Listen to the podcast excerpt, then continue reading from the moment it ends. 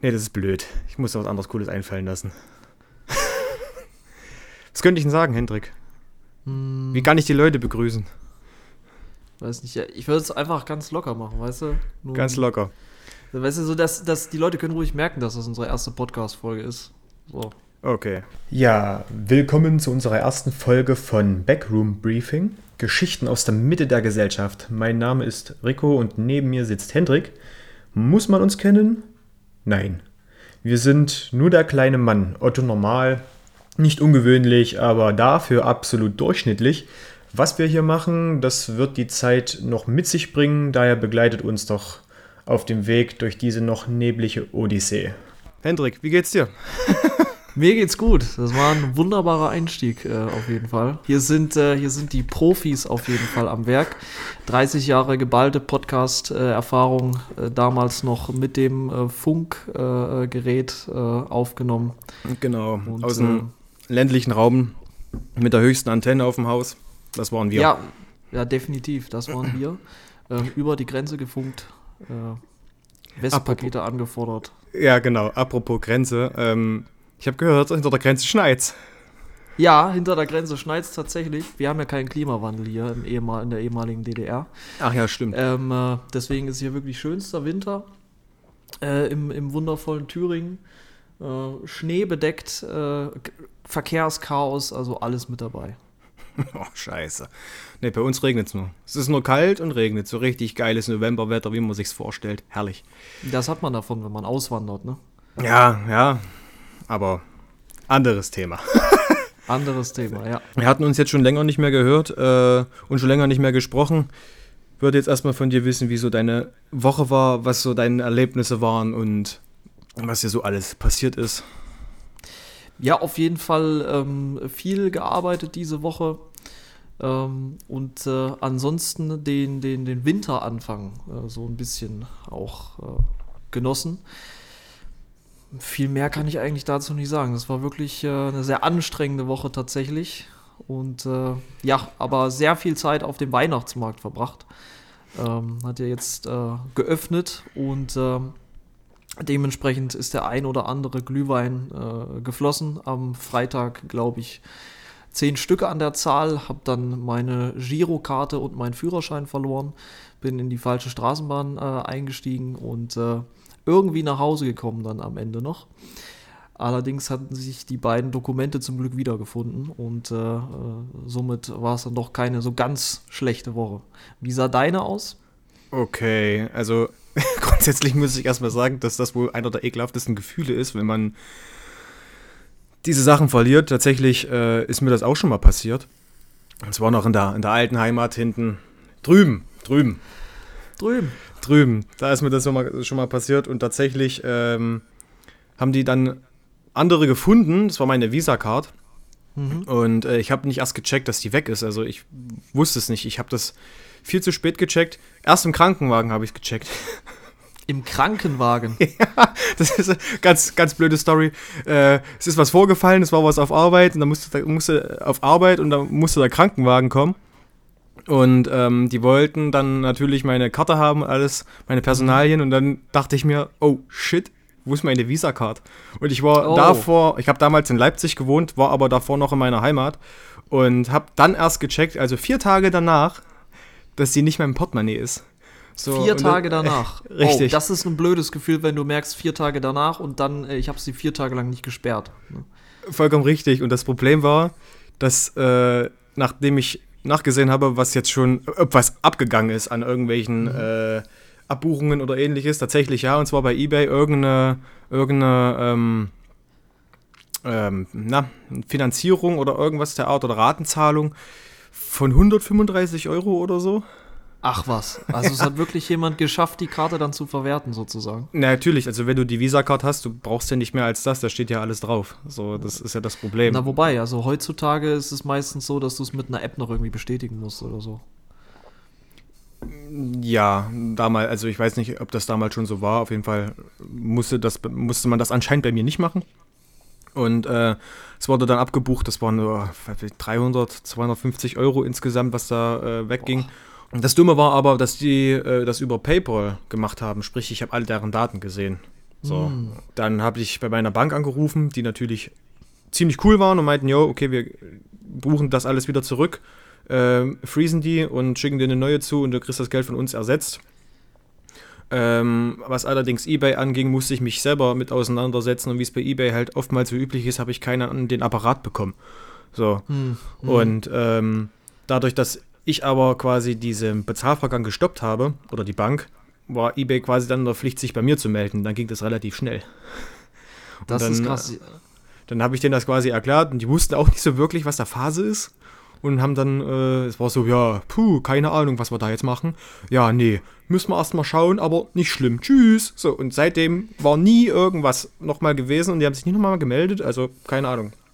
Geld habe ich wiederbekommen, aber das war schon ein ekliges Gefühl. Ja, bei eBay wurde ich tatsächlich auch schon mal gehackt. Da habe ich damals äh, so als 15-Jähriger für meinen Papa gegen den kleinen Obolus äh, alte Stahlregale verkauft und dann lang nicht okay. mehr in den Account reingeguckt. Und dann habe ich so reingeguckt und auf einmal habe ich anscheinend iMacs und MacBooks verkauft. Ah. So ein iMac Pro konntest du bei mir damals für 500 Euro bekommen, brandneu. Spitzenpreise haben wir hinbekommen. Äh, die Produkte sind allerdings nie angekommen, offenbar. Okay. Und äh, ich glaube, 35 Verkäufe oder so hatten wir darüber. Und zum Glück habe ich den eBay-Kundenservice äh, erreicht äh, und äh, die haben das so geregelt, dass wir dafür keine Anzeige bekommen. Okay. Ähm, sondern derjenige, der sich da reingehackt hat. Aber das war auf jeden Fall auch sehr spannend. Oh Mann, ey. Ja, nee, das, also so extrem hatte ich es bisher noch nie. Also ich wurde noch nie irgendwo gehackt. Also weder bei irgendwelchen äh, Apps oder sozialen Medien oder ähnliches, war ich, also bilde ich mir ein, war ich immer verschont. Das ist ja. gut, das ist sehr gut. Ähm, bezüglich meiner Woche, ja, äh, verhältnismäßig unspektakulär. Zurzeit viel am Lernen. Ähm, war wenig draußen, aber das Wetter war auch echt äh, zum Kotzen. Nee, tatsächlich gestern waren wir auch auf dem Weihnachtsmarkt. Und ja, war ziemlich unspektakulär. Also ich weiß nicht, ob du schon jemals in Regensburg auf dem, auf dem ähm, Weihnachtsmarkt warst. Ich war äh, noch nie in Regensburg, bis auf einen, da wo wir euch mal besucht hatten. Ja, okay, nee. Äh, also da gibt es mehrere kleinere und einen großen. Wir waren hauptsächlich auf so einen kleinen und kamen dann später zu den großen und der war dann halt schon ein bisschen voller, aber es war jetzt nicht so spektakulär, dass man äh, da vorstand mit offenem Mund und das irgendwie, ja, so, so, so, nein, nicht genießen ist das falsche Wort, dass man es einfach geil fand oder so. Das war einfach, ja. Puh. Entspannt. Ja, ja. Ich sag mal, ein Weihnachtsmarkt, Weihnachtsmarkt ist eine coole Sache. Wenn man eben ein paar Glühwein trinkt, ein bisschen was isst, aber viel mehr kann man da eben auch nicht machen. Das ist. Ja, vor allem Glühwein für 8 Euro, das ist, kann man dann mit schon. Mit Pfand mal, aber, hoffe ich. Ja, mit Pfand natürlich. Okay. Es gibt tatsächlich noch einen Weihnachtsmarkt hier in Regensburg, das muss ich mal kurz erwähnen. Und zwar ist da äh, von der Fürstin hier in Regensburg. Ähm, Ach, die BMW-Fürstin. Ja, die, die brüstet sich ja nicht gerade mit, ähm, ja, wie soll ich sagen, mit guten äh, Artikeln und, und, und äh, einer besten Reputation. Die ist ja eher ungern gesehen. Das ist wahr, ja. Weil, das ist naja. wahr. Aber habe ich kein Problem mit, äh, mit kontroversen Meinungen. Meine kontroverse Meinung dazu ist Adel enteignen. ja, ich glaube, bei der ganze sowieso einiges enteignen. Die ist echt, die ist. Ich glaube, die hat äh, zum engeren Dunstkreis gehören da irgendwelche AfD-Leute und äh, so ein Scheiß und die mag Donald Trump und ach, ja, nee. Ganz komisch. Ja, fragwürdig, fragwürdig. Ziemlich seltsam. Ja, nee. Aber ansonsten ist relativ wenig passiert. ja. Ähm, ich möchte für uns beide noch mal kurz was erwähnen. Ähm, und zwar ist es wichtig für die, die uns hören, unsere Worte nicht immer zwingend auf die Goldwaage zu legen. Ab und zu, wer glaubt's, unterlaufen uns auch Fehler. Und äh, es könnte dann auch passieren, dass wir bei bestimmten Themen gefährliches Halbwissen teilen. Wenn wir uns nicht wirklich auskennen, es aber denken.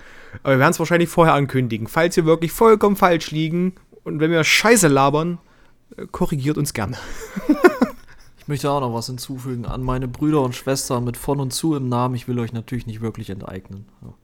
Ja. Erstmal aus der, aus der Grauzone getreten hier. Definitiv. Zunächst, Hendrik, ich glaube, wir sollten mal erwähnen, aus welcher geografischen Lage wir tatsächlich kommen, damit die Leute jetzt langsam am Bild kriegen, wer wir sind, wo wir herkommen, dass wir nicht nur der Autonormal sind, Autonormalverbraucher sind, sondern dass man, dass man irgendwas zum Greifen hat, weißt du? So was, wo man, aha, mhm. so langweilig sind es dann doch. Das würde ich nicht sagen. Also ich finde unsere Gegend sehr spannend persönlich. Ach so, warum das? Sie ist kulturhistorisch bedeutsam. Sie ist der Mittelpunkt Europas. Quasi okay. das kulturelle Zentrum der gesamten Zivilisation der Erde. Ja. Das viel Ironie. irgendwo Ironie, irgendwo so eine gewisse Spur Lokalpatriotismus. Nee, bei mir gar nicht. Also kann ich gar nicht mit relaten. Ich bin echt froh, gehen zu dürfen oder gegangen zu sein. Sagen wir es mal so. Das bin Denn, ich auch. Das bin ich auch. Weil, äh, also, ich weiß nicht, ich weiß nicht genau, wie ich das, äh, wie ich das ausdrücken soll, aber es, äh, es ist nicht so, dass äh, wenn man aus einer schönen Gegend kommt, dass man äh, dort unbedingt die Chancen hat, äh, aus seinem Leben was zu machen. Sagen wir es mal so. Ja, um es gelinde auszudrücken. Nee, da ist der Hund begraben. Also da, keine Ahnung, da ist nichts los. Die nächstgrößere Stadt ist Erfurt, ne? Mhm. Mit 60 Kilometern Entfernung. Dann mhm. kommt Halle in die andere Richtung mit 60 Kilometern Entfernung. Und dann eigentlich auch nochmal mit 60 Kilometern Entfernung auch eine Stadt, die wahrscheinlich kein Schwein kennt, Naumburg, die, wie gesagt, schon genauso exakt weit weg ist. Und in diesem Dorf oder in dieser Region lebten wir. Naumburg das, als äh, Großstadt zu bezeichnen, ist aber auch. Ja, stimmt. Fragwürdig. Ist, ja, es ist eine Kleinstadt. Wenn, wenn, eigentlich ist es ein Dorf. Ein grö größeres Dorf, Dorf, mit einem Dom. Größeres Dorf mit viel Kriminalität. Ja, der ja. ältesten Straßenbahn Deutschlands und einem Dom. Ja, nee, und ja, da kommen wir her. Wir haben, wir haben nicht, also, aller, also, jetzt hätte ich fast gesagt, ähm, unser Dorf oder mein Dorf, wir haben ja in unterschiedlichen Orten gewohnt, ähm, hat ja nicht mal eine Kirche. Wirklich? Dein Dorf hat keine Kirche? Na, nein, also es gibt keine. Die wurde, mal, die wurde zerbombt im Zweiten Weltkrieg und dann dachte man sich, nee, lassen wir so. Einfach, einfach die Kirche nicht im Dorf gelassen. Die wurde uns einfach so zerstört. Ja. Aber das ist doch ein gutes Beispiel für modernen Säkularismus. Ja, wobei das mehr Zufall ist, glaube ich. Und jetzt da, also wo ich jetzt lebe, in Bayern, ist ja genau das Gegenteil der Fall. Ja, wollte ich gerade sagen. Ich äh, kann mir vorstellen, dass in öffentlichen Einrichtungen bei euch ähm, relativ wenig geht, ohne dass der Balkensepp äh, an, der an der Wand hängt. Ja, hier gucken viele Leute etwas zu lang aufs Kreuz, habe ich schon festgestellt. Aber ähm, es ist, interessiert mich eigentlich auch nicht. Ich habe mit Religion tatsächlich nicht viel zu tun. Ich finde es nur ein bisschen komisch, dass hier vermehrt Leute rumlaufen, die mir auf der Straße erklären wollen, was ich zu lesen habe. Ah, so Leute von gewissen Glaubensgemeinschaften, die ihre eigene Auffassung vom, vom Christentum haben, vermute ich mal. Ja, die auch genau. gerne mal vor der Tür stehen. Genau. Äh, naja. Sei es drum, zurück zu dem Dorf nochmal. Also, das, das Leben dort war ja, ereignisreich. Ja, ereignisreich. Und nee, es war eigentlich ereignisreich. So, das reicht eigentlich aus. So, es, es reicht aus, dass man da weggeht. ja, ja, definitiv. Also ich finde, für die, also es war eine schöne Kindheit, auf jeden Fall. Ähm, viel Natur. Ja man hatte immer die gleichen Leute um sich und was in der Kindheit eben ein Vorteil ist, das wird dann ab so einem gewissen Punkt ein Nachteil, äh, meiner Meinung nach. Ne? Gerade wenn es auf die Jugend zugeht, wenn es dann auch darauf äh, hinausgeht, dass man ähm, überlegt, was möchte ich eigentlich später mit meinem Leben machen. Und da ist eben der Horizont bei sehr vielen Menschen einfach auch bedingt durch die schlechten Voraussetzungen in der, in der, in der Umgebung sehr, sehr beengt. Und ja. äh, deswegen sieht man ja die Leute, die da bleiben, ähm, also aus vielen wird auch was, allerdings sind die Tätigkeiten, die man dann dort überhaupt ausführen kann, auch sehr, sehr beschränkt. Das sind für Leute, für die das vielleicht nicht das Wahre ist. ähm, ja, ist das natürlich nichts und dementsprechend äh, kann ich verstehen, warum die Gegend halt auch so ein bisschen ausstirbt. Ja, wobei ich sagen muss, dass mir aufgefallen ist, dass tatsächlich, ähm, als ich dort äh, weggegangen bin, schon damals nach Halle, ähm, auch wieder welche hingezogen sind. Also die Häuser, die da noch stehen und die Grundstücke, die da noch vorhanden sind, die werden tatsächlich auch genutzt und auch von ähm, Jüngeren tatsächlich, die teilweise selbst aus der Region kommen, also aus diesen aus dieser Gemeinde und dann äh, eben in die meine Ortschaft eben ziehen und sich da die Häuser nehmen. So, also es gibt einige, die da immer noch leben und äh, da, was weiß ich, so wie, wie so ein, und wie die Häuser hin und her tauschen gefühlt. So. Also tatsächlich wurden auch einige neu gebaut. Was heißt einiges? Zwei, drei, das ist aber schon einige Jahre her. Äh, ja, also eine wirkliche Abnahme gab es noch nicht. Zumindest nicht, dass ich wüsste. Die einzige Abnahme war das äh, Sterben der Älteren. So. Hm. Aber das, was, was man also zum einen, die Perspektiven sind dort sehr gering. Ähm, meine Eltern, ohne mich jetzt, jetzt so weit aus dem Fenster zu lehnen und mich sündhaft zu machen, ähm, waren ja selbst äh, genauso gepolt und meinten, jo, das, was quasi in der Region ist, soll man auch eben nutzen. Aber das, was da halt eben da war, war meistens nur Schrott. Nicht alles, aber vieles. Und, ja, so äh, ist es. So ist es. Da ich, habe ich ja meine erste Ausbildung auch machen, nenne ich müssen ich habe nicht gewusst, was ich in dem Alter überhaupt machen möchte, deswegen habe ich einfach irgendwas gemacht und habe die dann abgeschlossen und arbeite da jetzt nicht mehr drin. Voll klasse. Ja. Mache jetzt was völlig anderes. Aber das ist auch so ein Thema, ich glaube, in unserer Generation, das hat nicht immer unbedingt was damit zu tun, wo man herkommt, sondern wir haben einfach so viele Möglichkeiten heutzutage, dass es fast unmöglich ist, auf Anhieb das Richtige zu finden. Also ich kenne wenige, denen das gelingt. Und entweder man äh, zieht dann die Reißleine und macht nochmal was anderes, ähm, oder man, man findet sich damit ab, oder man macht es halt, obwohl es einem keinen Spaß macht oder nicht liegt oder wie auch immer und ist dann eben unglücklich. Also äh, in früheren Zeitaltern, gerade in, in dem dem Bereich Deutschlands, wo wir herkamen, da war es eben mehr oder weniger vorbestimmt, welchen Weg man geht. Da gab es viel zu wenig Möglichkeiten. Und ich habe das Gefühl, heute haben wir so ein, so ein Overflow äh, an Dingen, die man mit seinem Leben anstellen kann. Und ich glaube, das ist für viele junge Leute echt eine Herausforderung. Ja, Segen und Fluch, äh, eigentlich mehr ein Segen als Fluch. Ähm, man muss es den Leuten, die das eben noch nicht so kennen, irgendwie bewusst machen. Aber leider, leider, leider hat man ich will jetzt nicht nur, ich will jetzt nicht nur auf das äh, Dorf schieben, sondern die Leute gibt es genauso in der Stadt auch. Aber vor allem, ich rede aus meinen eigenen Erfahrungen, gab es die Leute vermehrt dort. Und da habe ich die Leute dann, oder musste mich mehr mit solchen Leuten dort umgeben als hier, die dann äh, eben aufgrund ihrer Vergangenheit, sage ich mal, und äh, wahrscheinlich auch wegen ihren Unmut verhältnismäßig begrenzt waren, wo der Horizont vom Ortseingangsschild bis zum Ortsausgangsschild reichte und die liegen ja meistens immer sehr nah beieinander. Ja.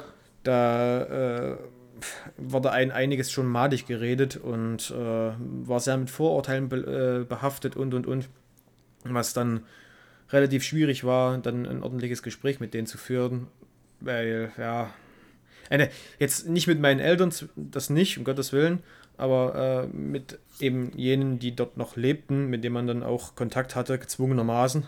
Das betraf ja auch äh, meinem, meinen alten Freundeskreis, oh, alter Freundeskreis, das hört sich so blöd an, der da noch lebt, also einige, da waren die Gespräche ja teilweise auch mehr oder minder an die Region gebunden, so, das will, ich soll, soll nicht mal bedeuten, dass das irgendwas Schlechtes ist, aber für mich persönlich war das einfach nie ausreichend. Ja, definitiv. Ich meine, der der Horizont oder, oder generell der Kreis, in dem man sich bewegen kann, der ist eben in so einer ländlichen, strukturschwachen Region auch nicht sonderlich gut ausgeprägt und dementsprechend kam es mir immer so vor, als hätte ich da so meine kleine Welt, äh, in der ich wohnen würde, äh, die, von, die von, von dem Dorf zu dem Dorf geht, wo man noch ja. irgendwie einigermaßen hinkommt als junger Mensch mit vielleicht maximal noch einem Moped-Führerschein.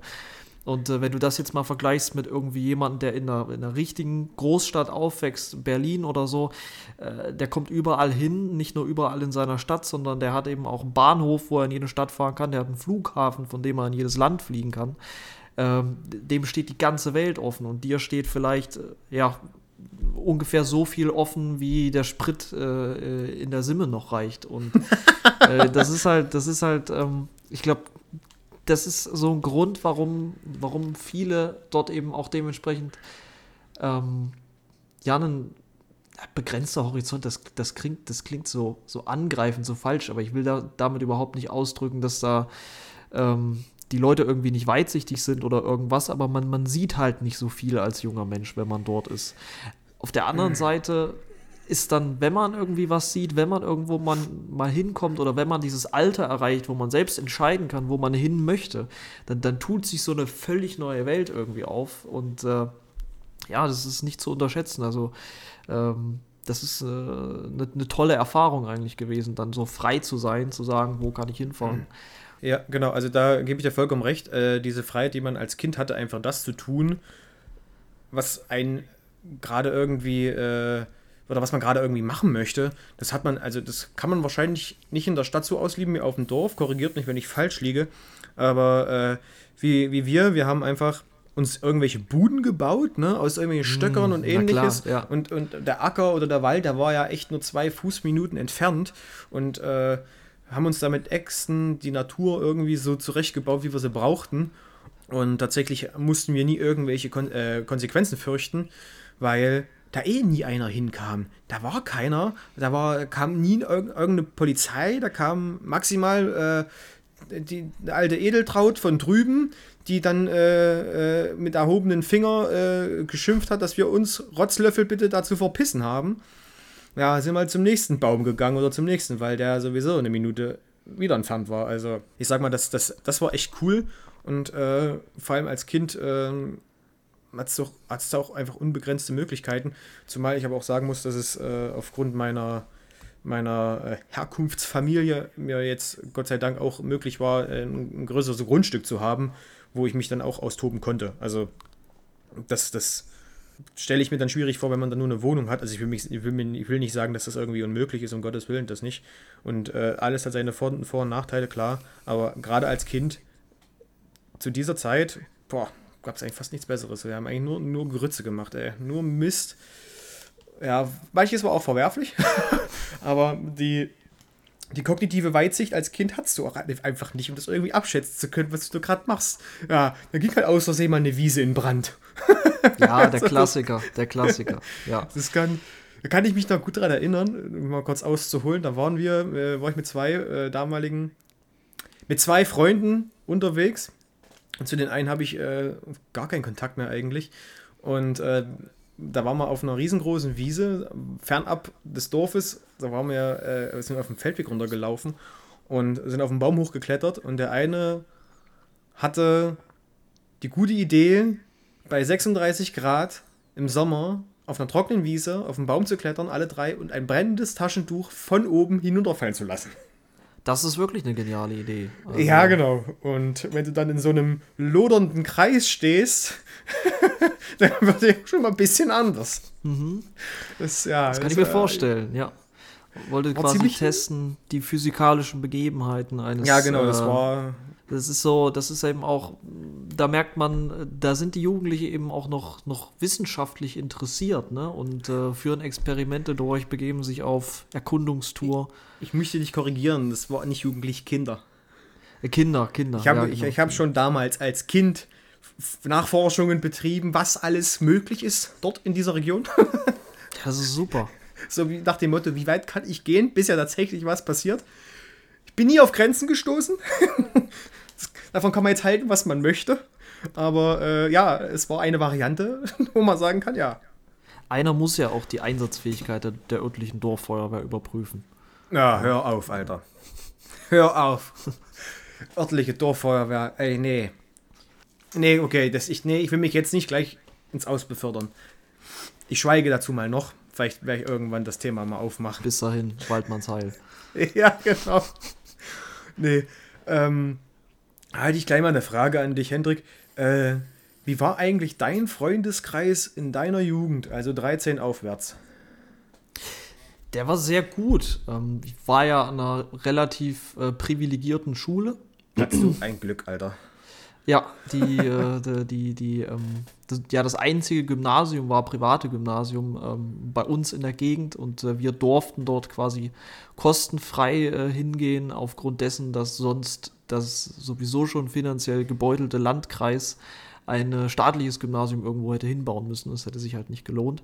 Ja, ja. Und ähm, dadurch waren eben auch sehr, sehr viele coole Leute da, die vielleicht auch schon ein bisschen weitsichtiger waren. Ähm, und ich hatte einen relativ entspannten Freundeskreis, muss aber sagen, ähm, dass der sehr weiblich dominiert war, weil wir in unserer Klasse damals, ich sag mal so ab der fünften Klasse waren wir, glaube ich, zwei oder drei Jungs zu 15, 16 äh, Mädels. Ähm, und Ach, krass, okay. äh, das äh, hat dann eben dazu geführt, und die Jungs konnten halt auch in eine Tonne treten. Und das hat dann halt auch äh, dazu geführt, ähm, zumindest in dem Alter. Danach hat ja, man sich ja, dann ja. gut verstanden, aber in dem Alter, da, da war das ein bisschen schwierig. Hatte einen sehr, sehr guten äh, Kumpel damals, zu dem ich jetzt aber auch gar keinen Kontakt mehr habe. Ähm, so in der Zeit, ja, und dann ähm, später so ab der achten Klasse dann auch wieder mehr mit äh, Jungs zu tun, auch so in der Parallelklasse und so weiter und so fort. Also da hatte man dann auch mal einen gesunden männlichen Freundeskreis, was in dem Alter auch wichtig ist für die Entwicklung, äh, sage ich mal.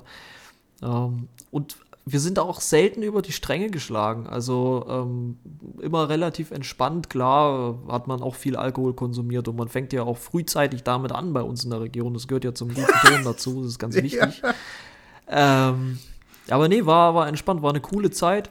Wenn ich auf meine Schulzeit zurückblicke, muss ich sagen, ist es eine der schönsten Zeiten meines Lebens. Ich glaube, bis vor einem Jahr hätte ich noch gesagt, die schönste. Mittlerweile ist aber, glaube ich, aktuell sogar die beste Zeit in meinem Leben. Also, Ach cool, okay. aber nur gute Erinnerungen daran. Ja, wie war das denn bei dir?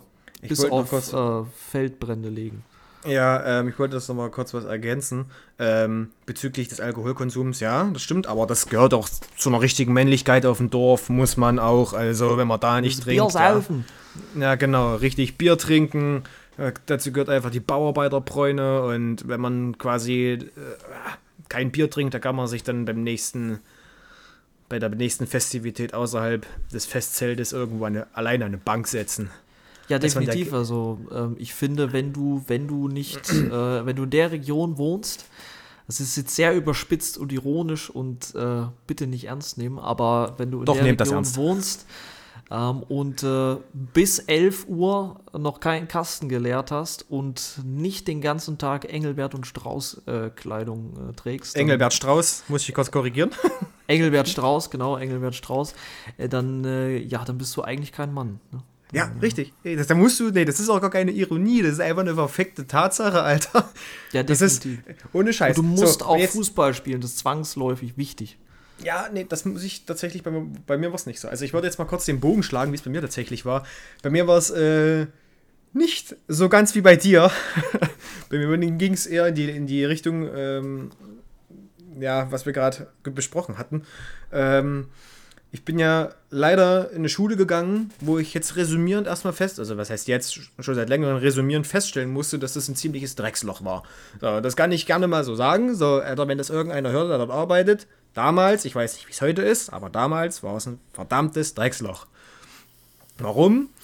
Also, es kamen nicht alle aus den besten sozialen Verhältnissen. Das war eine Gesamtschule an sich und mhm. da kam wirklich alles zusammen so. Und mit alles meine ich auch wirklich alles. Also, und das Problem war, wie wir jetzt schon vorhin erwähnt hatten, dass in der Region die Kapazitäten relativ begrenzt sind, dass du irgendwo was Gutes, vor allem eine gute Bildung irgendwie genießen kannst. Da hattest du maximal Rossleben, ne? So, ja. und dann noch Laura mit dem Gymnasium. Aber äh, da, wo ich war, Alter, Höller die Waldfee, da war, also es verging kein Tag, es ungelungen, es verging kein Tag, wo nicht eine Schlägerei, mindestens eine, es war, es war mindestens wirklich immer eine, am Tag vollbracht wurde. Also, es, das gehörte zum, zum Anführungszeichen guten Ton, da ähm, das muss, das, es muss. So, und Mobbing, Ausgrenzung, das war dort permanent. Toxische Männlichkeit, das war, das war, das war sowieso schon so eine Bedingung. Also, Ja, das war echt, echt schlimm. Also ich meine, es gab auch coole Leute und äh, ich habe mich mehr oder minder äh, zu dem Kreis bewegt, die genauso wie ich das alles irgendwie geschehen ließen, weil mhm. wenn du dich versucht hast, dagegen aufzulehnen, du kamst nicht gegen an. So, das, das ging einfach nicht, weil der, der Strom war einfach zu groß oder die meisten, die, die da wirklich keinen Bock drauf hatten, die sind halt gegangen. So. Ja. Was ich auch nachvollziehen kann, so, wer will da schon bleiben? Mal davon abgesehen, ähm, war dann, war da nicht nur Mobbing innerhalb des, des, des Schülerkreises, sondern ähm, ich weiß nicht, ob das bewusst oder unbewusst war. Teilweise sind Lehrer auf so einem äh, auf so einen Zug mit aufgesprungen, aber das war jetzt nicht so extrem. Aber viele haben dann quasi genau das irgendwie mit bedient. wenn sie sich nur gleichgültig verhalten haben, nichts gesagt haben, es einfach geschehen ließen und, und die wussten, welche Menschen da quasi ähm, von betroffen sind, einfach gekonnt wegzusehen. Und das war, das ist einfach nur grässlich. Also das hat einfach dafür gesorgt, dass die Atmosphäre dort blieb, stagnierte. Und ich möchte, wenn ich irgendwann mal Kinder habe, mein Kind nicht auf so eine Schule schicken. Weil letzten Endes war auch die Vorbereitung auf, auf äh, eine Ausbildung absolut für den Arsch. Alter, das Einzige, was wir hatten, das war, abgesehen vom Praktikum, ne, was in den letzten drei Klassen noch stattfand, aber wir hatten eine so grottenschlechte ähm, Ausbildungsvorbereitung, wo uns quasi äh, vorgesetzt wurde, was wir werden sollen. So, und das, das Spektrum reichte vom Mechaniker zum, ähm, zum Ein Einzelhandelskaufmann, Holz, Holzmann, keine Ahnung, ähm, dann, ähm, ja, was noch? Was war eine Schweißer? Äh, äh, ja, Mechaniker, keine Ahnung, was es da alles gab, so, ne? Und äh, da, da, wurde ich auch in die Rubrik der Mechanik gestellt, wo ich meinte, so eigentlich will ich das nicht machen. Oder, ich meine, ich konnte damals mit, mit äh, das war mit 14 oder 15, wo wir das erste Mal das Gespräch anfingen. Alter, mit 15 weiß ich dann nicht, was ich irgendwann mal machen möchte, Alter. Da habe ich überhaupt keine Perspektiven, keine Ahnung, was es überhaupt gibt. Und das Einzige, was ich wusste, was es gibt, war Bunt, Metall, Einzelhandelskaufmann, äh, Holz und, pff, keine Ahnung, Erzieher. ja. Ja, und das, das ist das Einzige. Das ist, ja, das ist, das ist wirklich so. Und das ist, äh, selbst bei uns an der Schule, viele, die dort, da war ein Internat mit angegliedert, ähm, und viele, die, die, die aber bei uns aus der Region kamen und an dieser Schule waren, äh, auch, auch da ähm, waren eben viele dabei, die dann in, in, so eine Richtung gegangen sind, was ich ja übrigens auch nicht schlimm finde, sondern gut, weil ja, wir haben in Deutschland einen enormen Fachkräftemangel und es kann nicht auf jeder studieren gehen. Und wenn wir weiter in diese Richtung gehen, dass die Akademisierung so extrem vorangeht, dann haben wir auch irgendwann ein richtiges Problem, was aber problematisch ist, ist, dass du wirklich auf diesem ländlichen Raum fast nur Ausbildungsberufe hast, die erlernt werden. Und wer das halt nicht macht, zieht weg. Und im städtischen Bereich so gut wie nur akademische Berufe hast, weil dadurch natürlich äh, verdient ein durchschnittlicher Akademiker mehr im Jahr als ein durchschnittlicher Azubi. Ähm, und dadurch ja, entsteht wird diese Schere einfach auch noch größer zwischen urbanen Räumen und ländlichen Räumen. Und ja, das, das, ist, ja auch eine große Schwierigkeit. Ich meine, klar kannst du jetzt nicht, sorry, klar kannst du jetzt nicht äh, in irgendein das letzte Kackdorf eine Uni hinsetzen, aber was man machen könnte, wäre den öffentlichen Nahverkehr beispielsweise so auszubauen, dass die Leute in die nächste Stadt mit einer Uni auch so kommen könnten. Ja, also grundsätzlich gebe ich dir da auch recht und ich will das um Gottes Willen auch nicht verteufeln. Mir ging es letzten Endes einfach nur darum, dass die Vorbereitung so miserabel war, dass man äh, so wenig Perspektiven einfach aufgezeigt bekommen hatte, was aber letzten Endes auch wahrscheinlich damit zu tun hat, dass die Leute selber aus dieser Region kamen und wahrscheinlich nicht viel mehr kannten. Tatsächlich weiß ich nicht, ähm, was es in diesen Tagen für eine Zeit war, aber es gab, es gab sicherlich mehr Berufe als nur dieses und ähm, die Perspektiven waren auch schon damals völlig andere als die, die uns beigebracht wurden. So. Und äh, mir ist völlig klar, dass äh, nicht jeder studieren kann und dass, äh, dass das auch keine schlechten Berufe sind, um Gottes Willen. Gute Berufe, die wir auch, auch ordentlich wie jeden anderen Beruf entlohnen sollten. Das ist natürlich klar. Aber welcher Mensch, und das habe ich ja gerade auch äh, in dem Bereich des Erziehers gesehen und äh, oder allgemein im Gesundheits- und Sozialwesen, das ist ja genau so ein Brennpunkt, ne? Welcher Mensch tut es sich freiwillig an, einen Beruf zu erlernen, der teilweise schulisch ist, ne? Oder, oder vollkommen schulisch ist, auf BAföG angewiesen ist, wenn er das überhaupt kommt, und das BAföG-Thema ist nochmal noch mal eine gesonderte Sache, wenn man das überhaupt dann bekommt, muss man echt in dieser Zeit so viel Scheiße fressen, bis man überhaupt am Ziel ist, hat dann ähm, eine Ausbildung auf Bachelor-Niveau und verdient dann immer noch einen Apfel und ein Ei. Alter, welcher Mensch möchte das machen? Welcher Mensch würde, möchte denn noch in die Pflege gehen? Also die, die, diese, diese, diese Wege der Ausbildungen sind einfach sind so unattraktiv. Da kann ich jeden verstehen, der sagt, er macht's nicht. Ja, da gebe ich dir recht, auf jeden Fall. Also ähm, da wurden einem auch wirklich nicht alle Chancen aufgezeigt, die man hat oder haben könnte.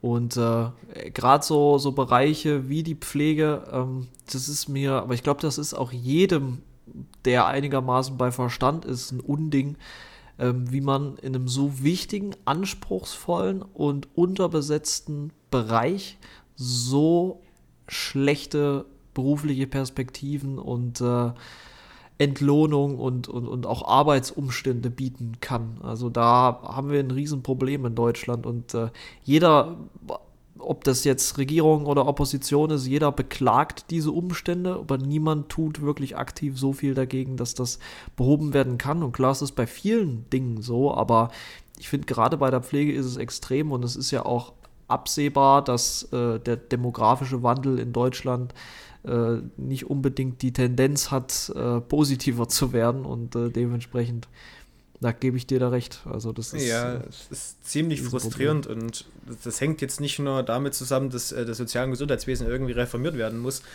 Das komplette Bildungssystem muss ebenso reformiert werden. So. Und das ist schwierig, also nicht, nicht schwierig zu realisieren, das ist das falsche Wort, aber aber es ist mit sehr viel Aufwand verbunden. So, ja. und wenn du, das Bildungssystem von uns ist einfach veraltet. Der Unterricht müsste irgendwie an, die, an, die, an den Zahn der Zeit angepasst werden. Ja. Und äh, ich meine, ich habe jetzt gerade niemanden in meinem engeren Dunstkreis, der äh, in, in eine Realschule oder in ein Gymnasium geht, ähm, wie das bei denen ist. Das wäre echt mal interessant zu wissen. Also bei uns war es damals so, dass das wirklich, ja, wie ich vorhin meinte, so wirklich veraltet war und äh, überhaupt nicht mehr zeitgemäß. Aber ich kann mir auch nicht vorstellen, dass das so reformiert wurde, dass es angepasst ist. Also beim besten Willen. Nee. Also allein die Tatsache, dass ich jetzt immer noch mit Büchern hantiere, die von 2002 sind. wo ich mir denke, Alter, also ich kann mir nicht vorstellen, dass es seit 10 Jahren nichts Neues, äh, nach 20 Jahren, sorry, nichts Neues gibt. Im besten Definitiv, Willen. ja. Ah, ja das, nee. Äh, das, das Ding ist halt auch, dieses das Bildungssystem zu reformieren. Da bin ich voll dabei. Nur wir haben da so ein, wir haben da irgendwie so ein, so ein Uroboros, so eine Schlange, die sich selbst in den Schwanz beißt, weil um das Bildungssystem zu reformieren, müssen wir erstmal die nötige Infrastruktur dafür schaffen. Und gerade im ländlichen Raum ja. ähm, zum Beispiel ein Riesenproblem. Natürlich muss viel mehr digital unterrichtet werden. Die Kinder müssen herangeführt werden an den Umgang, verantwortungsvollen Umgang mit Medien. Ähm, aber ich finde es auch sinnvoll, dass die zum Beispiel in der Schule schon lernen, wie man mit so den gängigen äh, Office-Programmen umgeht äh, oder von mir aus auch mal irgendwie eine Einführung in Show, Photoshop äh, und so weiter und so fort erhalten, weil damit werden genauso viele später mal arbeiten, wenn nicht sogar noch mehr Leute als mit irgendwelchen linearen Funktionen später im Ingenieurwesen arbeiten. Keine Ahnung. Und auch Informatik als Pflichtfach in jedem Bundesland fände ich sinnvoll, um da die Grundarten zu ja, erlernen. Ja. Nur da ist eben die Herausforderung, dass wir zum Beispiel damals, auch wenn die Schule an und für sich top war, ähm, da kann die Schule nichts dafür, also eine wirklich gottlose Internetleitung hatten. Also ich glaube eine 6000er Leitung oder so.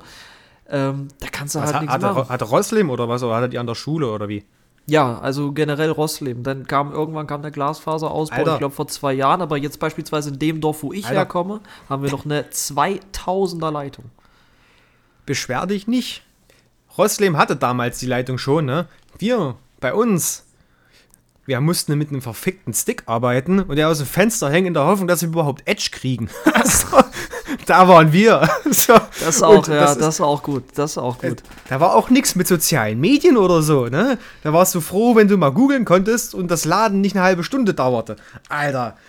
Und dann mit einem Schlag hatten wir dann tatsächlich auch Internet und wir haben, meine Eltern haben, boah, glaube 16.000er? Das ist so okay fürs, fürs Dorf. Also ich sag mal, in Afghanistan wäre das eine schreckliche Internetverbindung, eine schreckliche Qualität, aber für Deutschland ist es okay. Nicht, oder haben die sogar 30.000? Ich weiß es nicht. Ja, und bezüglich der Infrastruktur auf dem Dorf, ja, das ist auch ein gesondertes Thema. Ähm, wobei ich sagen muss oder denke, dass der Drops dort relativ gelutscht ist, weil es, die Kosten oder der, Mehr, der Kostenmehraufwand für so eine Infrastruktur, wie wir sie hier in der Stadt haben, das, das würde sich gar nicht lohnen. Also ich glaube, es wäre günstiger, ähm, sowas, sowas zu erschaffen. Also die, die, die ähm, alten Bahnhöfe vielleicht zu reaktivieren, die vor mhm. Ort sind, das ja, auf alle Fälle. Und vor allem, ähm, und das weiß ich nicht, inwieweit es das schon gibt, Sammeltaxis solche kleinen Busse, die man vielleicht per App, vielleicht per Telefonat, vielleicht gibt es auch eine kleine Niederlassung dort in dem Dorf. Ich denke, das würden die Leute eher nutzen. Natürlich mu muss, es, muss es auch ähm, so, so ähm, viel kosten, dass man sich leisten kann und dass mhm. das Autofahren an sich auch unattraktiv wird. Weil, sind wir mal ehrlich, viele auf dem Dorf, die fahren halt lieber mit dem Auto, so anstatt den Bus zu wählen, der alle vier Tage kommt einmal. Ja? Aber das wäre quasi so eine Variante, wo man sagen kann, okay, man bestellt das Sammeltaxi zu dem und den Zeitpunkt, ruft an oder per App oder was weiß ich und das kommt dann zu einem bestimmten Punkt, äh, wo es dann dafür eine Haltestelle gibt, so dass es dann quasi nicht immer äh, die Runden fährt wie so ein normaler Bus, sondern dass man das wirklich bestellen muss. So und dass es aber halt nicht so exorbitant teuer ist wie so ein scheiß normales Taxi, ne? wo, das, wo du schon 5 Euro allein nur dafür bezahlst, dass du einsteigst, sondern dass man halt wirklich äh, das dann äh, ähm, attraktiv gestaltet. So ebenso auch was, was die Bahn angeht und also was, sodass man äh, dann damit wirklich an die Bahnhöfe fahren kann und von dort aus äh, in die nächstgelegene große Stadt kommt. Das wäre an sich eine Idee, die fände ich nicht schlecht. Es sei denn, äh, du hättest da vielleicht noch eine andere oder eine bessere. Also das war das, worüber ich mal nachgedacht habe, was eventuell äh, sich lohnen würde. Ja, definitiv. Also sehe ich auch so. Also gerade die, die Bahninfrastruktur zu fördern und dafür zu sorgen, dass Busse regelmäßig fahren und nicht, wenn Sommerferien sind, gar nicht. Ja. Äh, damit die Oma irgendwie äh, 15 Kilometer zum nächsten Bürgeramt laufen darf.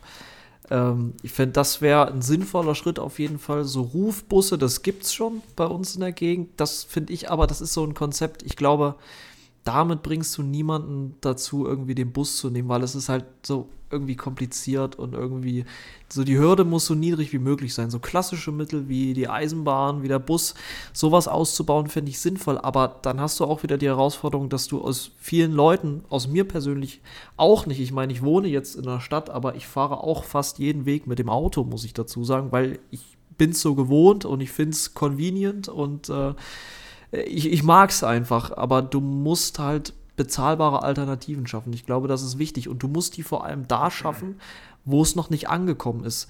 Genauso wie mit diesem Deutschland-Ticket. Ich finde es gut, dass es kommt. Allerdings, es bringt dir ja nichts in den Gegenden, wo, die Inf wo, es, nichts, kein Verkehrsmittel gibt, für das du das benutzen könntest. Und ja, deswegen, deswegen sage ich ja, dass man, sorry, Alternativen schaffen muss. Definitiv irgendwie. muss man, muss man. Ja, und die dann so quasi auch dafür quasi geschaffen sind, dass man das mit diesem Ticket eventuell auch nutzen kann, weil also, dass man nicht sagt, dass man das 49-Euro-Ticket oder dass man zum Beispiel sagt, ich meine, es wird wahrscheinlich ein bisschen utopisch sein, dass man sagt, das 49-Euro-Ticket wäre, wäre, jetzt auch für die Sammelbusse oder für die Busse auf dem Dorf, wo sowieso keine Bahn, Bahnverbindung wäre oder so. Aber da kenne ich mich tatsächlich zu wenig aus, als ich da sagen oder was dingfest machen könnte.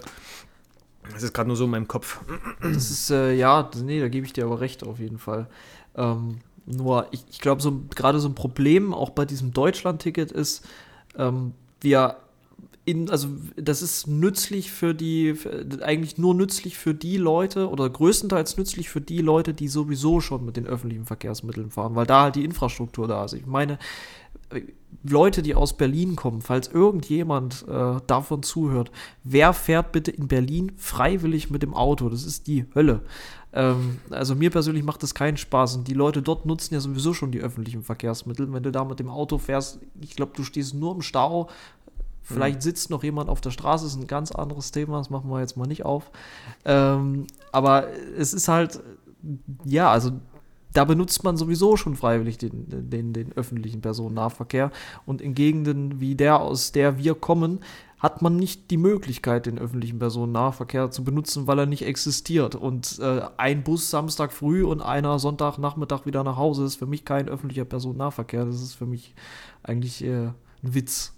Ja, ja, ja, das ist nachzuvollziehen. Wobei ich aber sagen muss, dass es selbst hier, also ich musste auch mal mit dem Zug in die Innenstadt fahren und musste für das Ticket, boah, wie war das? Und das 12 Euro? Für eine Strecke. wow, bezahlen. 12 Euro für eine Sch- Für eine Strecke so und das würde ich nicht mehr fürs Auto hin und zurück zahlen, weißt du? Ja. Und das ist halt so ein Punkt, da müsste man ansetzen, so, dass man sagt, ja, und wir sind, ich weiß, wir sind nicht die Ersten, die das sagen und die Idee haben, aber ich will es noch mal betonen, dass die Bahn attraktiver wird als das scheiß Auto. Ja, Mit Definitiv. einem guten ÖPNV ist wirklich, ist es, das ist die halbe Miete, Alter. Wenn du, wenn du im ganzen Bund irgendwie ohne Auto zu jeder Zeit dorthin kommst, wo du möchtest, ohne verdammte Verspätung, ne, und dir das irgendwie leisten kannst, dann okay. Dann, das ist, das ist geil. Ich meine, klar, was, was die Transportmöglichkeiten angeht, also was, das ist immer noch eine andere Geschichte. Aber ähm, allein der Personennahverkehr äh, ist einfach nur grottig. Und ich merke hier in Bayern, ja, ist ebenso scheiße. So, ich meine, ich wohne jetzt nicht direkt unmittelbar in Regensburg und äh, der, der Bahnhof hier, der ist da. Aber das ist, das ist der Punkt. Das war's dann schon. Der ist da. Der ist nicht aktiv. ah, Er ist nicht aktiv. So, und du weißt, in welcher Stadt ich wohne, du weißt, welche Bedeutung die Stadt hat, weil es ja eine Kreisstadt ist. ja. Ne? In einer Kreisstadt, wo kein Bahnhof aktiv ist, frage ich mich, warum? Vor allem in so einem reichen Land wie Bayern. Ne? Das ist ja auch nochmal so ein Thema. Man denkt immer, die Infrastruktur ist äh, nur hier bei uns äh, hinter der Grenze so schlecht. Aber Ja. ähm, ja, anscheinend ist das ein bundesweites Thema und ich habe auch nicht die Hoffnung, dass das auf kurze oder lange Sicht besser werden würde, weil einfach, ich meine, in anderen Ländern, wie beispielsweise in China, ist es so, dass wir in kürzester Zeit eigentlich gesehen haben, dass das größte ähm, Hochgeschwindigkeitszugnetz der Welt aufgebaut wurde, weil China einfach äh, gemerkt hat, unsere Metropolen wachsen extrem schnell. Wir müssen jetzt dafür sorgen, dass die Leute von A nach B kommen, weil nur wenn die von A nach B kommen, können die von ihrer Wohnung zu ihrer Arbeitsstätte, können arbeiten, können Steuern erwirtschaften. Und bei uns in Deutschland Ja. ist es so, ähm, die Leute können entweder mit dem Zug zur Arbeit kommen oder mit dem Auto, aber wenn sie mit dem Auto zur Arbeit kommen, ist das besser, weil die wichtigste oder eine der wichtigsten Industrien in Deutschland ist die Autoindustrie. Und wenn die Leute jetzt merken, dass Zugfahren wesentlich attraktiver ist, dann kauft sich vielleicht der eine oder andere kein Auto mehr. Und dann ist das Wertschöpfung, die uns verloren geht. Und äh, ich glaube, die Autoindustrie hat auch ähm, einen recht kompetenten Lobbyverband. Und äh, ich glaube, das, äh, ja, das ist, ist auch wieder so eine, so eine Katze, die sich irgendwie selbst den Schwanz beißt. Und tatsächlich ähm, bezüglich dessen ist meine Philosophie auch irgendwann, wenn ich das hoffentlich realisieren kann und es eben die politische Lage zulässt und die Infrastruktur, dass ich mein Auto weggeben kann. Weil das sind einfach nur Kosten, die ich sparen kann. Ich spare Instandhaltungskosten, Spritkosten, Steuern, habe dann äh, im Jahr so und so viel zur Verfügung und könnte mir halt dafür ein ordentliches Zugticket kaufen. Würde hinten, rum, Mhm. hinten raus immer noch weniger bezahlen. Und Ja. wenn ich tatsächlich mal ein Auto bräuchte, aus welchen Gründen auch immer, dann könnte ich mir immer noch eins mieten oder Carsharing machen oder Carsharing. sowas. Da komme ich immer noch günstiger, weil ich da nicht mal Steuern bezahlen muss. Gut, ich muss das Ding voll tanken und wenn ich eine Vollkasko habe, wenn was passiert, dann, ja, also ich denke mal, dass ich damit wesentlich günstiger wegkomme, als es jetzt der Fall ist. Weil jetzt, was ich jetzt hier verballere an Sprit, ich meine, jetzt ist mein Auto ist gerade auch nicht mehr so, äh, nicht mehr so ganz instand, da muss jetzt einiges nochmal gemacht werden und das wird natürlich jetzt auch nochmal teuer. Und das fuckt halt ab, gerade jetzt in, in der Position, in der äh, wir uns, also meine Freundin und ich befinden, ist es halt blöd, weil äh, wir haben im Moment nicht allzu viel Kohle zur Verfügung. Jetzt kommt noch Weihnachten. Also, das war dann Ah, ja. irgendwo ein bisschen mich dünn. nicht an den Mist. Ja, ja. Nee, und ja, also das ist halt so ein Ding, wo ich hoffe, ja, das wäre geil, wenn das mal irgendwann machbar wäre. Wie, inwiefern das zu realisieren ist, dazu kommen wir dann, wenn es soweit ist. Aber grundsätzlich ist da viel Bedarf Ja, zum Verändern. Genau. definitiv, definitiv. Man muss die Alternativen schaffen für die Leute, die das wahrnehmen möchten. Und uns würde das in Deutschland sehr helfen, wenn es eine gesunde Verteilung einfach zwischen den verschiedenen Verkehrsmitteln gäbe. Es ist ja nicht so, dass auf einmal alle Zug fahren sollen oder irgendwie keiner und alle Auto fahren sollen, sondern es muss sich verteilen, weil wenn es sich nicht verteilt, dann ist es entweder so, dass ähm, der Zug komplett überfüllt ist und nicht losfahren kann, weil die Leute sich reinquetschen, oder es ist so, dass du halt äh, acht Stunden im Stau stehst, bevor du auf die Arbeit kommst. So, es muss sich verteilen und es gibt irgendwie aber politisch nur die beiden Positionen, wir sind gegen das Auto oder wir sind äh, wir, wir, wollen alles liberalisieren und äh, Züge privatisieren und dann gibt es nach, äh, nach drei Jahren nur noch in, in drei Städten wahrscheinlich funktionierende Bahnlinien. Also es ist wieder so, das ist generell irgendwie so das Problem bei uns in, in Europa, finde ich, politisch. Es gibt immer nur so, es gibt immer nur diese Meinung und es gibt also eine extreme Meinung auf der einen Seite und eine extreme Meinung auf der anderen Seite. Keiner möchte einen sinnvollen Kompromiss finden, weil das würde ja bedeuten, dass man aufeinander zugehen müsste und das wäre ja furchtbar. Ja, jetzt wo du gerade noch Verteilung angesprochen hast, also Deutschland hat es ja allgemein mit Verteilung nicht so. Das stimmt, ja. Das, stimmt, das muss man das ja auch sehen. Ey, ich muss ja, das, das, äh, habe ich dir den Graus eigentlich schon mal mit dem BAföG erzählt? Ja, ja, die Story kenne ich, ja. Alter. Also, ich werde es jetzt hier nochmal erzählen. Ich muss das mal bitte loswerden. Ich weiß nicht, wer das Privileg auch schon hatte, sich mit dem BAföG-Amt auseinandersetzen zu müssen. Es sind wahrscheinlich einige.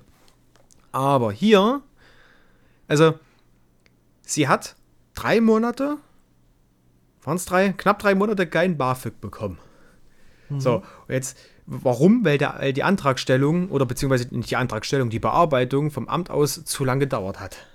So, der Hammer war, dass ähm, die nach zweieinhalb oder zwei Monaten angerufen haben, ja, zweieinhalb Monaten angerufen haben und meinten, ey yo, ich sehe, es ist nicht vollständig, weil das und das fehlt. Sie hat dann nochmal nachgeschaut oder hat dann angerufen und hat dann gesagt, nee, das muss eigentlich alles da sein. So, ich habe alles abgegeben. Ach ja, stimmt, hier liegt's ja. so, Ach, so. Ja. ja das liegt ja unter ja. diesem Blatt. Nee, da haben sie ja recht. Das ist dann alles irgendwie dabei. Aber könnten Sie mir bitte nochmal, und das, das fände ich so krass und so peinlich, aber könnten Sie mir bitte nochmal eine E-Mail schreiben, wo drin steht, dass bei mir alles da ist? da musste sie ohne Scheiß eine E-Mail als BAföG-Amt schreiben dass bei den Leuten alles auf dem Schreibtisch liegt, was sie schon im Vorhinein hingesendet haben, nur weil die das nicht gefunden haben am Anfang. das ist das einfach ist so wirklich, lächerlich. Das ist, ich bin sprachlos, Alter. wirklich. Das ist, das ist dieser, äh, diese Bürokratie in diesem Land ist so dysfunktional und so kaputt. Ja, das ist. Aber, aber das, das Ding ist ja, aufgrund dieser Scheiße, aufgrund dieser, dieser, dieser Situation hat sie ja drei Monate kein Geld bekommen. Ja. Wenn sie jetzt irgendwo alleine gewohnt hätte, ne, ich habe ja nebenbei schon verdient, so. Ja. Wie hätte sie sich die Miete leisten können? Wie hätte sie sich den Weg zur Uni leisten können? Wie hätte sie sich Essen leisten können? So ja. ohne BAföG beim wenn Studium? Du dich, wenn du dich auf das BAföG-Amt verlässt, dann bist du verlassen. Das, das ist echt. Ich merke das ja auch häufig hier von, von vielen Studenten, ähm, in, in, in, Erfurt, äh, die auch ähm, beispielsweise aus äh, Austauschstudenten sind oder aus dem Ausland kommen und hier studieren. Die Erfurter Ausländerbehörde, die hat dann einen sehr fragwürdigen Ruf, ähm, sage ich mal. Also was da auch schon so vorgefallen ist, Leute, die drei Monate zu spät ihre Aufenthaltstitel bekommen, ähm, Mitarbeiter mit Kunden, also, also ich weiß nicht, heißt glaube ich nicht Kundenservice, aber die Berater, sage ich mal, in, innerhalb der Ausländerbehörde, habe ich auch schon einmal eine Story gehört, dass da jemand hingegangen ist und die konnte nur Deutsch. Also die Beraterin dort. Ich meine, welche, also eine unqualifiziertere Person kannst du doch da nicht hinsetzen, die kein Englisch kann in einer Ausländerbehörde.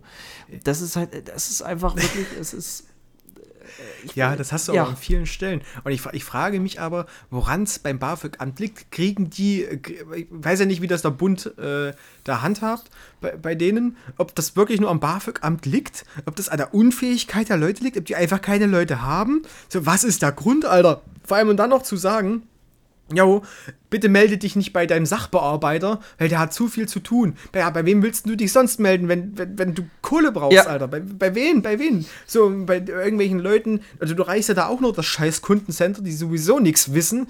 Ja. Und äh, dir dann irgendwelche Scheiß erzählen, die du sowieso schon weißt. Und dich nicht einfach durchstellen an diesen, an diesen Typen oder diese Frau. Ey, das fuckt so ab. Definitiv. Äh, Aber das ist eben, äh, in einem Unternehmen muss das funktionieren, weil äh, ein Unternehmen muss sich auf dem Markt durchsetzen.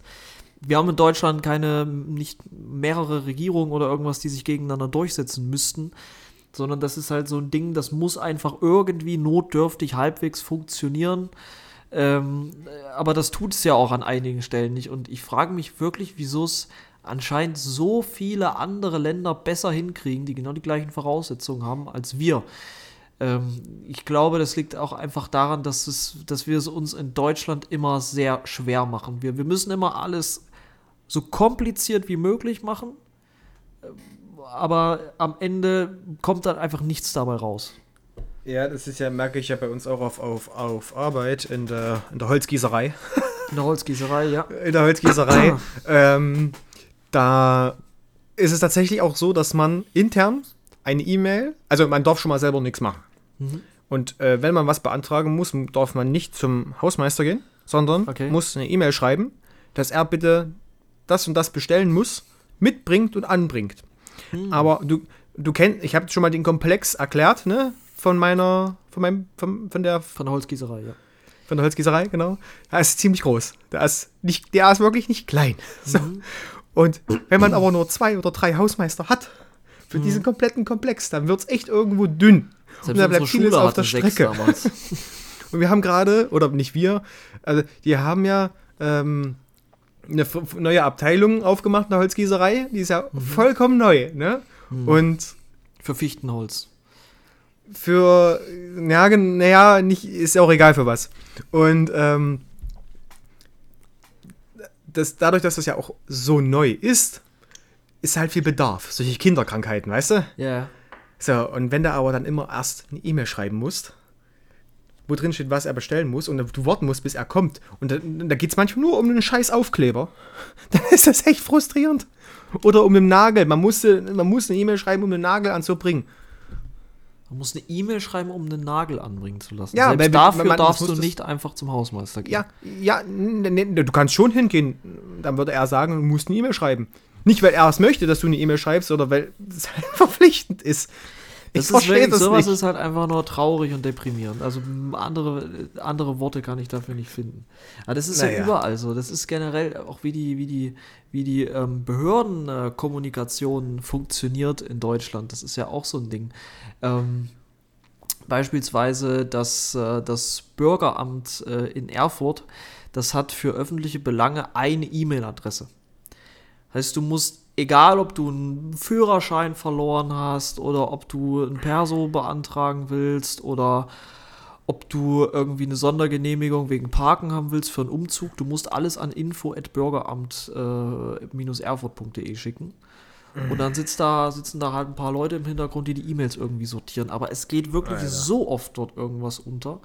Und dann äh, war es ja bei mir so, dass ich jetzt den Führerschein ja, der hat sich ja zum Glück wiedergefunden, aber ich hatte den ja verloren. Und ich habe mich dann schon mal schlau gemacht äh, wegen neuen beantragen, weil das ist ja auf Dauer auch gefährlich, äh, wenn du zu oft erwischt wirst ohne Führerschein. Ähm, dann kann es auch schon mal ein bisschen höhere Geldstrafe geben, glaube Ja, ich. aber, aber, aber du kannst es ja, du kriegst ja so, glaube ich, so ein Notfalldokument. So, ja, den so. musst du aber auch beantragen und die nächsten freien Termine dafür waren im Mai.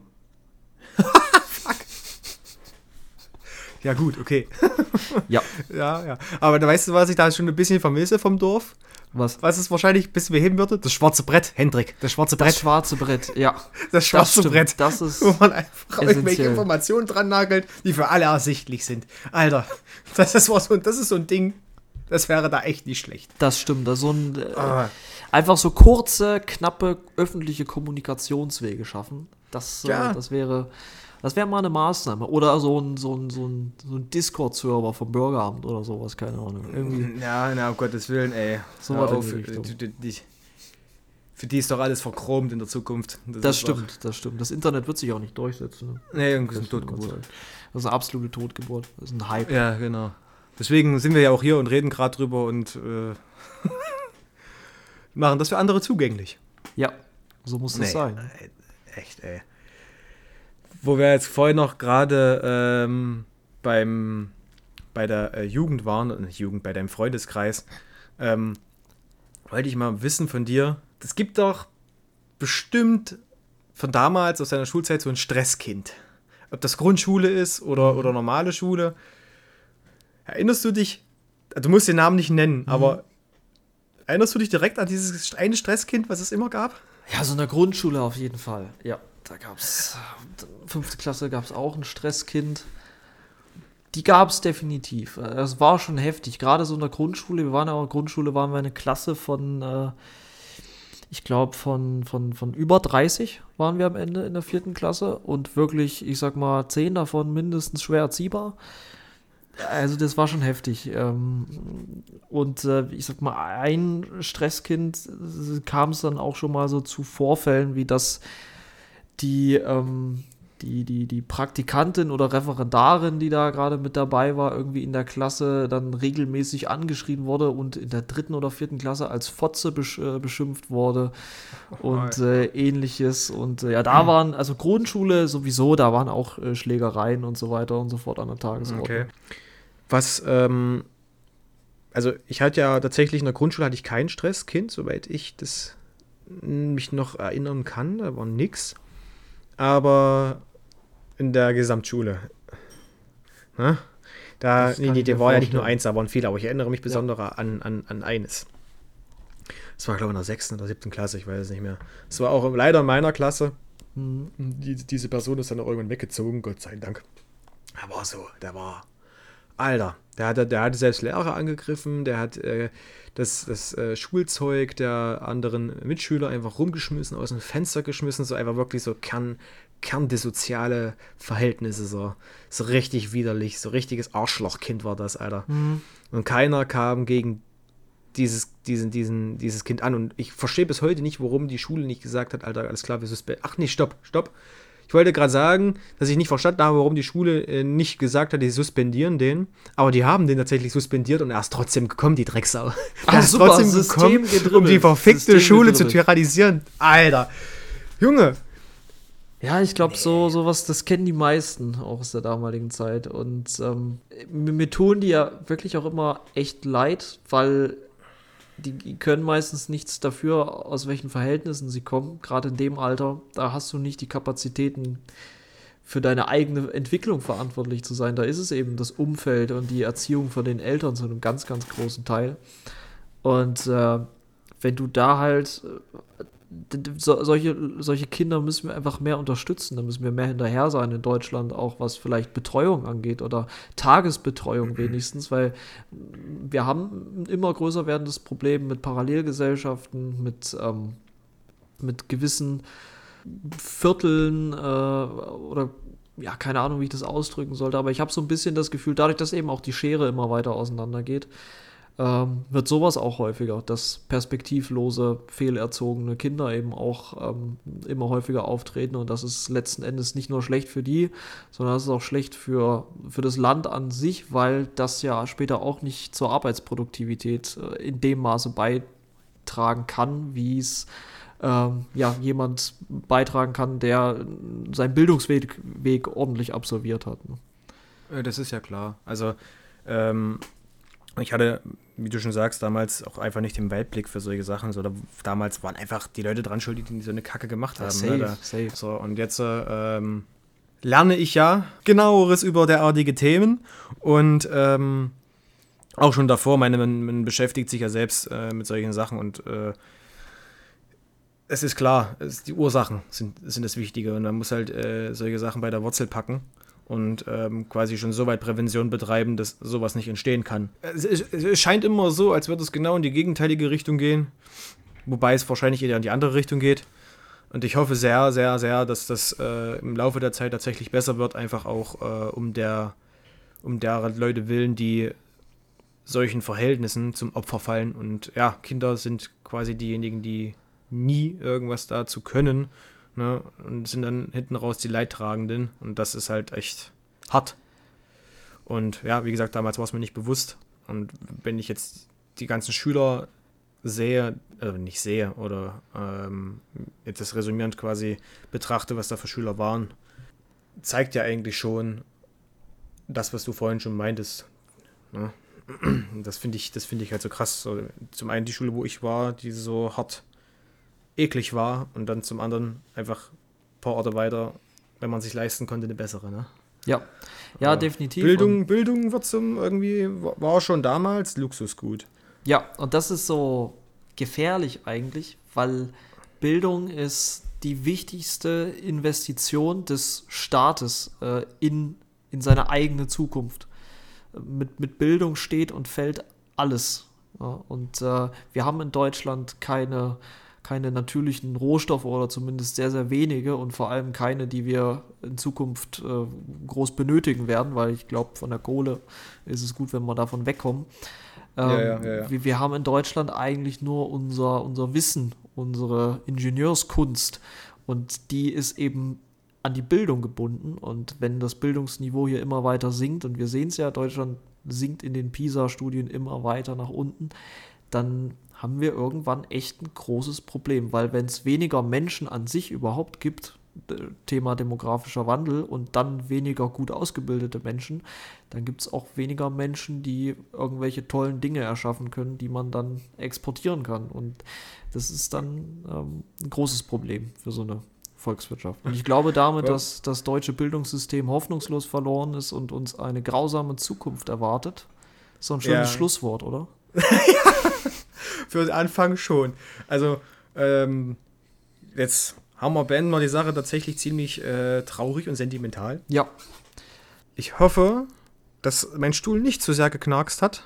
Wenn ja, entschuldige ich mich. Ich werde es beim nächsten Mal beheben. Es ist äh, leider, da habe ich nicht dran gedacht. Und ich hoffe, dass man den, den Dampf meiner E-Zigarette nicht gehört hat. Ja, dann ähm, vielen Dank fürs Zuhören und äh, bis zum nächsten Mal, würde ich meinen.